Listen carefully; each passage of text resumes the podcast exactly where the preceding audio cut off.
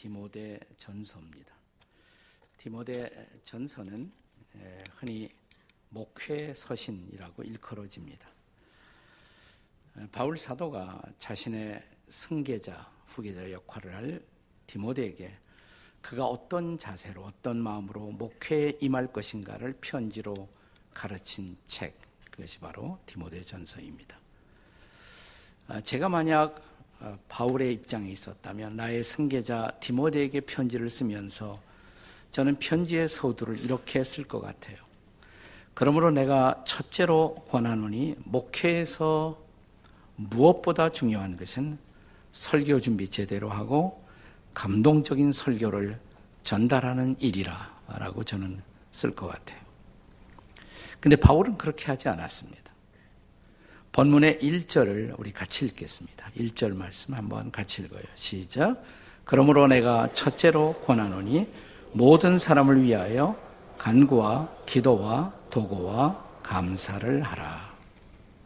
다시 말하면 성도들을 위한 중보 기도가 무엇보다 중요하다. 그것이 바로 목자의 미션이 되어야 한다라고 기록한 것입니다. 그렇다면 저도 제 편견을 수정하고 바울의 충고를 수용해서 중보기도 사역을 열심히 하라고 제 후계자에게 권한다고 하십시다. 그렇다면 목자는 누구를 위하여 기도를 먼저 하는 것이 합당한 일이겠습니까? 병들고 아프고 실패하고 인생의 세파에 힘들어하는 소외된 양들을 위해서 첫째로 기도하라. 이렇게 권하는 것이 합당한 권면이 되지 않겠습니까? 그런데 바울 사도는 다시 우리의 상식을 깨는 권면을 전달합니다. 본문의 2절을 주목해 보세요. 2절 같이 읽습니다. 시작. 임금들과 높은 지위에 있는 모든 사람을 위하여 하라. 그러니까 임금들과 높은 지위에 있는 사람을 위해서 먼저 기도하라는 것입니다. 왜 그랬을까요? 우리 하나님도 권력에 약한 분이시고 또 높은 자리를 좋아하셔서 이렇게 높은 사람들을 위해서 먼저 기도해야 한다고 가르치셨을까요? 그것은 아니죠.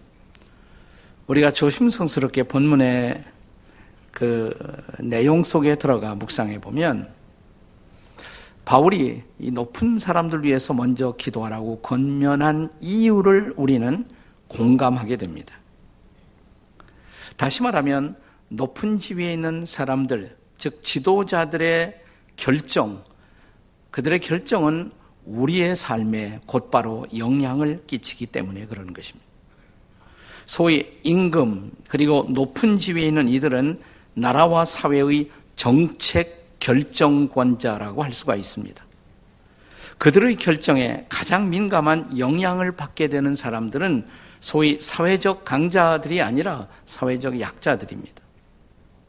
그렇다면 다시 우리들의 편견을 수정하고 우리 중보기도 리스트에 지도자들을 먼저 올리고 중보기도를 시작한다고 하십시다. 그렇다면 우리는 지도자 중에서도 어떤 지도자를 위해 먼저 기도하는 것이 합당할까요? 내가 투표해서 그 자리에 올라간 지도자가 있다면 그 지도자를 위해, 다시 말하면 내가 선호하는 지도자들을 위해 기도하는 것이 바른 순서가 아닐까요? 그런데 오늘 본문에서 바울 사도가 디모데에게 임금을 위해서 먼저 기도하라. 임금을 위해서. 그 임금이 어떤 임금인 줄 아세요?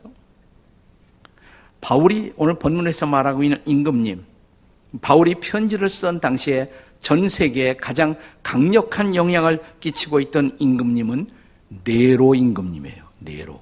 네로 황제였습니다. 로마에. 잘 아신 대로 네로 황제는 로마에 불을 지르고 시내 방화의 책임이 그리스도인들에게 있다. 그래서 그리스도인들에게 책임을 집어씌우고 잔인하게 그리스도인들을 체포하고 핍박해서 콜로세움 경기장에서 야수의 팝으로 던지던, 그리고 그리스도인 공동체를 와해시키고 그리스도인들을 흩어놓고 있던 당시에 그리스도인 공적 1호가 바로 네로였습니다. 그런데 그를 위해서, 그와 함께하는 지도자들을 위해서 먼저 중보 기도하라는 거예요. 자, 그렇다면 자, 바울의 이 권면을 저와 여러분 우리들의 상황에 적용한다면 우리의 중보기도 리스트 제1위에 와야 할 우리가 기도해야 할 대상자가 누굴까요? 김정은 위원장님이 아니겠습니까? 네, 그를 위해서 기도하라는 거예요. 김정은 위원장님. 이번 금요일에는 역사적 남북 정상회담이 예정되어 있습니다. 그 김정일 위원장을 위해서 그리고 그와 더불어 함께 대화해서 중요한 협상과 정책을 끌어낼 대화 파트너인 문재인 대통령을 위해서 여러분 기도하고 계세요? 최근에? 이 두 지도자의 결정에 또한 배후에서 중요한 영향을 끼치게 될 미국의 도널드 트럼프 대통령을 위해서 최근에 기도하셨습니까?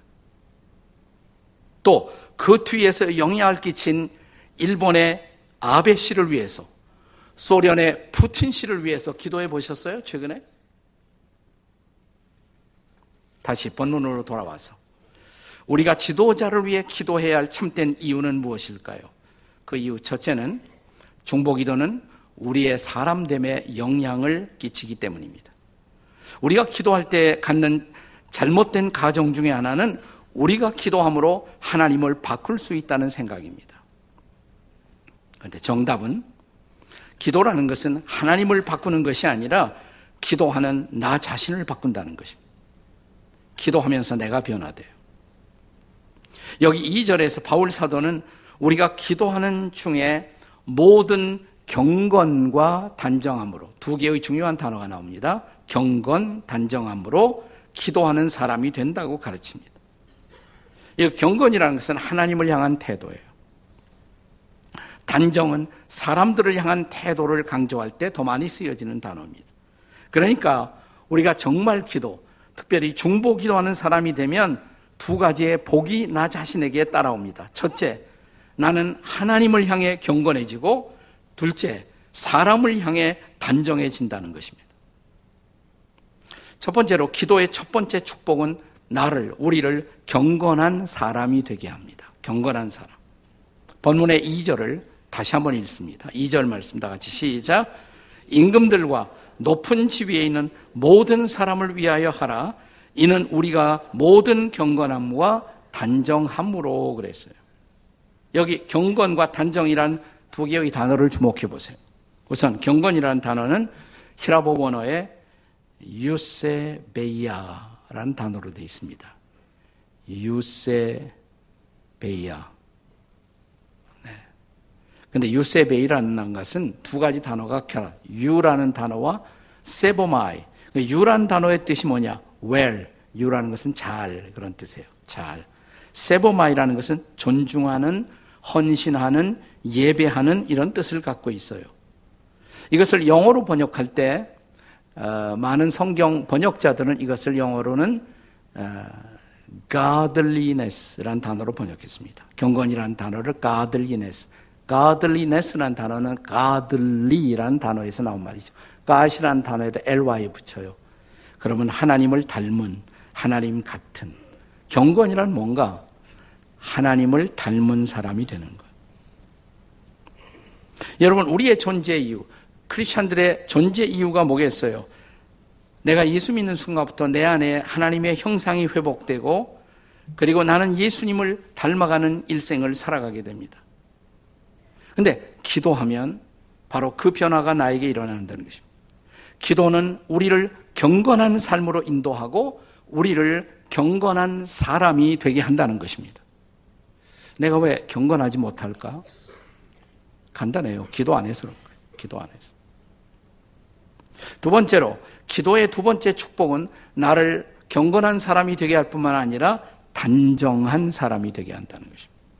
여기 단정이라는 단어는 원어에서 또한 셈노테스라는 단어로 쓰여집니다. 셈노테스. 이 단어가 영어로 번역될 때 이 단어가 번역이 쉽지 않은 것 같아요. 그래서 다양한 영어 번역, 한 단어인데 영어 번역도 여러 가지로 나와요. holiness, NIV에서 holiness, 거룩함이죠. 킹제임스 버전에서는 honesty, 정직함, 다른 번역은 gravity, 무거움, 신중함, honorable, 이렇게 사람을 존중하는. 이게 한마디로 이 단어를 전체적으로 요약하면 샘노테스라는 단어의 의미는 인간을 존중하는 태도예요. 그게 단정함이에요. 여기서 단정하는 것은 옷을 단정하기 힘든 뜻이 아니라 그렇게 인간을 존중하는 태도.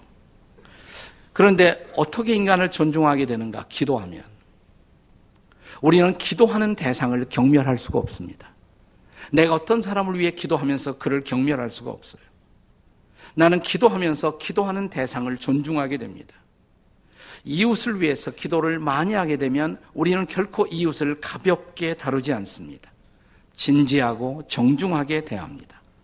이것이 바로 기도의 축복이에요. 기도, 그 중에서도 특별히 이웃을 위한 중보기도는 우리를 단정한 삶으로 인도하고 우리를 단정한 사람이 되게 한다는 것이에요. 그러므로 중보기도는 우리로 하나님을 향해서는 무슨 사람?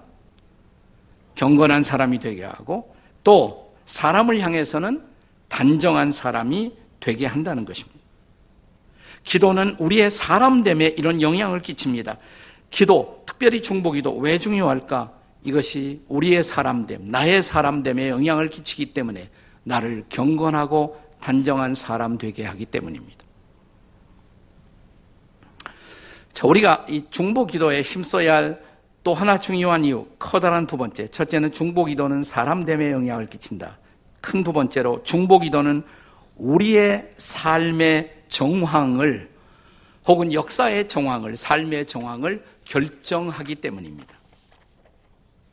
자, 여기 또 중요한 단어가 두 가지가 나옵니다. 자, 우리가 열심히 기도하면, 중보기도하면 우리를 둘러싸고 있는 상황이 어떻게 되느냐. 두 가지 단어가 나와요. 고요하고 평안해져요. 고요와 평안, 이 두 단어가 나와요. 고요함과 평안함입니다. 여러분, 고요하고 평안하게 살고 싶지 않으세요? 늘 외부적 어떤 삶의 요인에 의해서 흔들리고 충격받고 영향받고 불안해하는 삶. 저는 이것이 지나간 반만 년 동안 이 한반도에 살아온 사람들의 실존의 방식이 아니었나 싶어요. 한 번도 마음 놓고 살아본 적이 없잖아요. 늘 불안해하고. 자, 그런데 바울 사도는 우리가 지도자들을 위해서 기도해야 할 중요한 이유, 중보기도를 해야 할 이유, 그들을 위해서 기도하면 우리를 둘러싼 환경이 외적으로는 고요해지고, 여기서 고요함이라는 단어는 외적인 것을 의미하는 단어입니다. 외적으로 환경이 고요해지고, 내적으로, 내 마음속에 내적으로 실존적으로는 내가 평안한 삶을 누릴 수 있기 때문에 그래서 그들을 위해서 기도해야 한다는 것입니다. 자, 첫째로 기도는 우리에게 고요한 삶을 가져다 줍니다. 고요한 삶. 지도자들의 결정에 의해서 우리의 삶은 지도자들이 어떤 결정을 하느냐에 따라서 저와 여러분의 삶이 시끄러울 수도 있고 고요할 수도 있고. 자, 오랫동안 우리가 살고 있는 우리들의 삶의 주거지인 한반도 이 땅을 바라보면서 우리가 소원했던 우리나라의 아주 소중한 이미지, 그 이미지는 고요한 아침의 나라였습니다. 우리나라를 외국에 소개할 때 우리도 그렇게 소개하기를 원했죠. 고요한 아침의 나라. 이 단어가 어디서 왔을까요? 고요한 아침의 나라. 네, 조선이라는 과거에 우리나라를 가르치는 명칭이 조선이잖아요. 조선을 번역한 거예요. 고요한 아침의 나라라는 말이 조선. 조선이 뭐예요? 조자가 아침 조자죠. 아침 조자. 그리고 선자는 깨끗할 선자입니다. 근데 처음에 이걸 선교사들이 번역을 했다고 그래요. 그래서 알리기 시작했다고 하는데 아침, 그리고 깨끗함, 고요함. 한국 사람들이 흰 옷을 좋아하고 깨끗함을 좋아한다. 그래서 morning calm, the land of morning calm, 고요한 아침의 나라. 이렇게 소개를 하기 시작했다고 합니다. 한 선교사의 글에 읽어보면 선교사들이 우리나라에 오면 맨 처음 한글 배우겠죠. 그런데 한글을 잘 이해하려면 한글 속에 한문 단어들이 있으니까 한문도 좀 배워야만 한글의 뜻을 제대로 알 수가 있잖아요.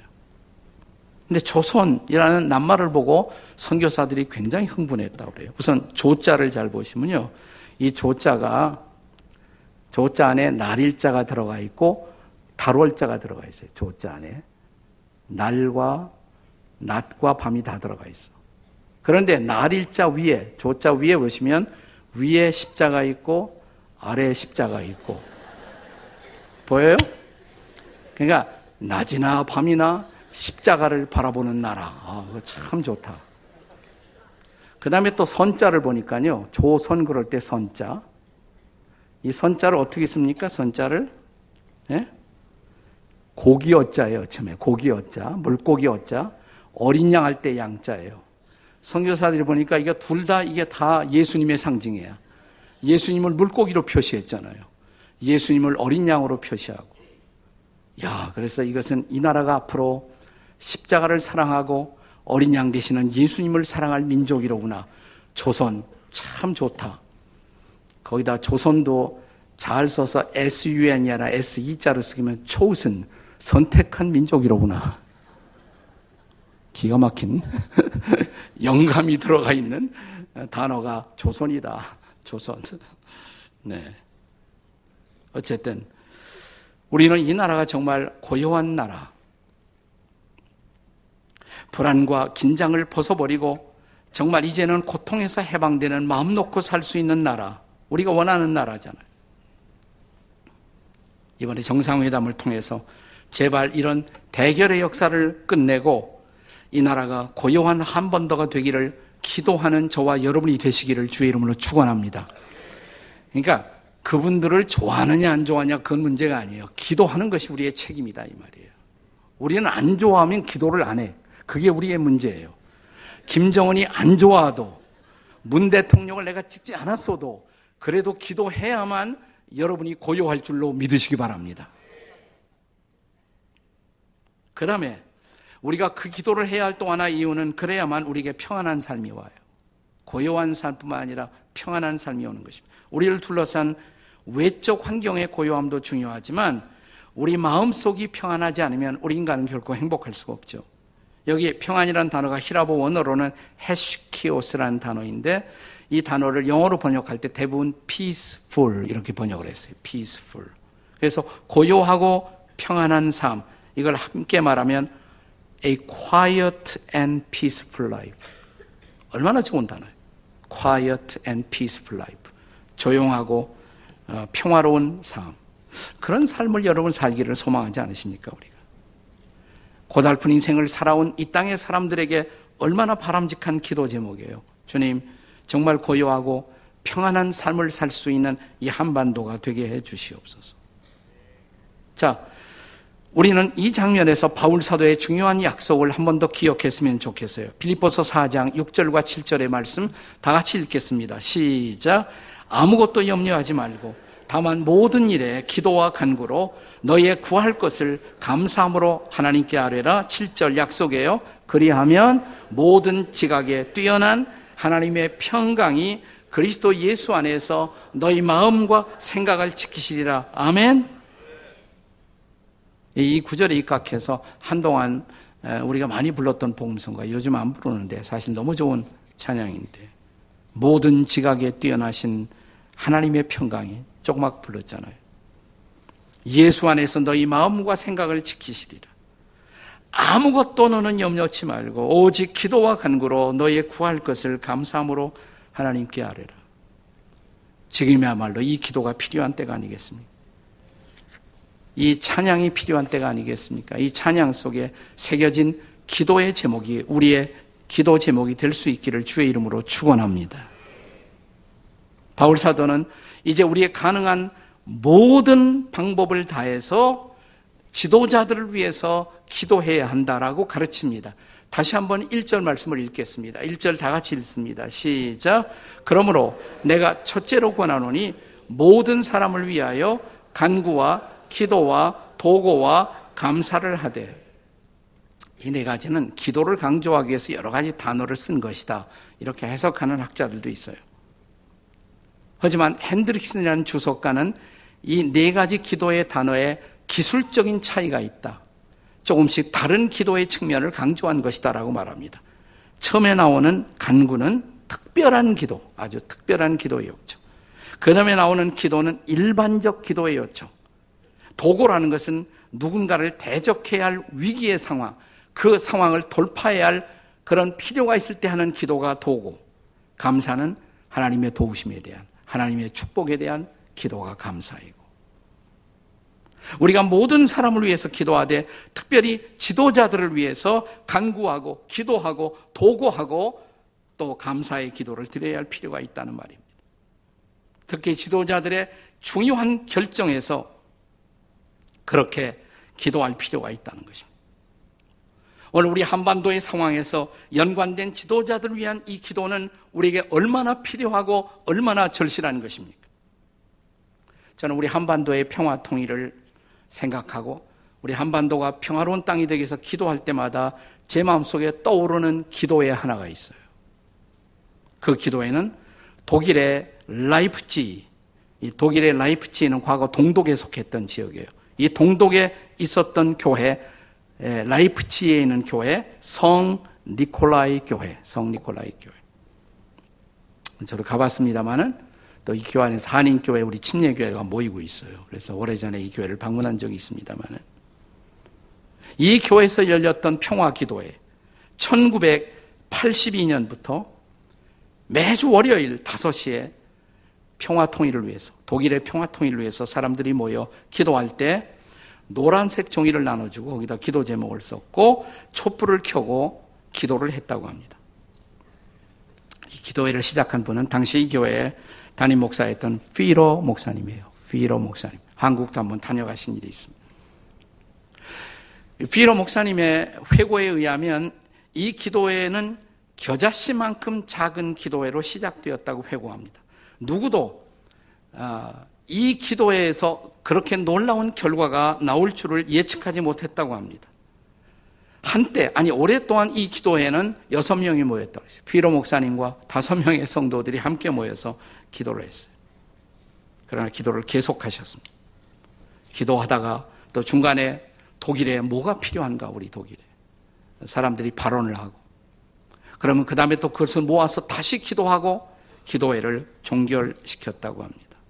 자주자주 그는 성도들에게 기도하면서 중요한 것은 평화롭게 통일돼야 된다, 피 흘리지 말고 통일돼야 된다, 우리는 절대로 폭력을 배제하는 민족이 돼야 된다, 이걸 강조하셨고, 그리고 우리는 무엇보다 하나님의 주권을 신뢰해야 된다. 우리가 주변에 여러 가지 상황이 있지만 유럽의 상황, 다른 나라들이 독일을 주시하는 상황, 이 모든 것보다 훨씬 더 중요한 것은 하나님의 주권이다. 그 주권을 신뢰하고 기도해야 된다. 이걸 강조하셨다. 이렇게 기도가 계속됩니다. 1982년부터 89년까지. 지금도 기도회는 있다고 그래요. 그러나 절정에 달한 것이 89년 10월 9일. 놀랍게도 이 기도회에 3,000명이 모여요. 교회 안에 다 들어오지 못해서 인근 교회까지 모여 3,000명이. 자, 기도회가 끝났을 때 교회 주변에 모인 사람들이 7만 명이 모입니다. 평화 시위가 벌어졌어요. 그들은 비폭력과 평화 통일을 외쳤습니다. 그날 거기에 모든 치안과 질서를 담당하고 있었던 책임자는 훗날 이런 기록을 남깁니다.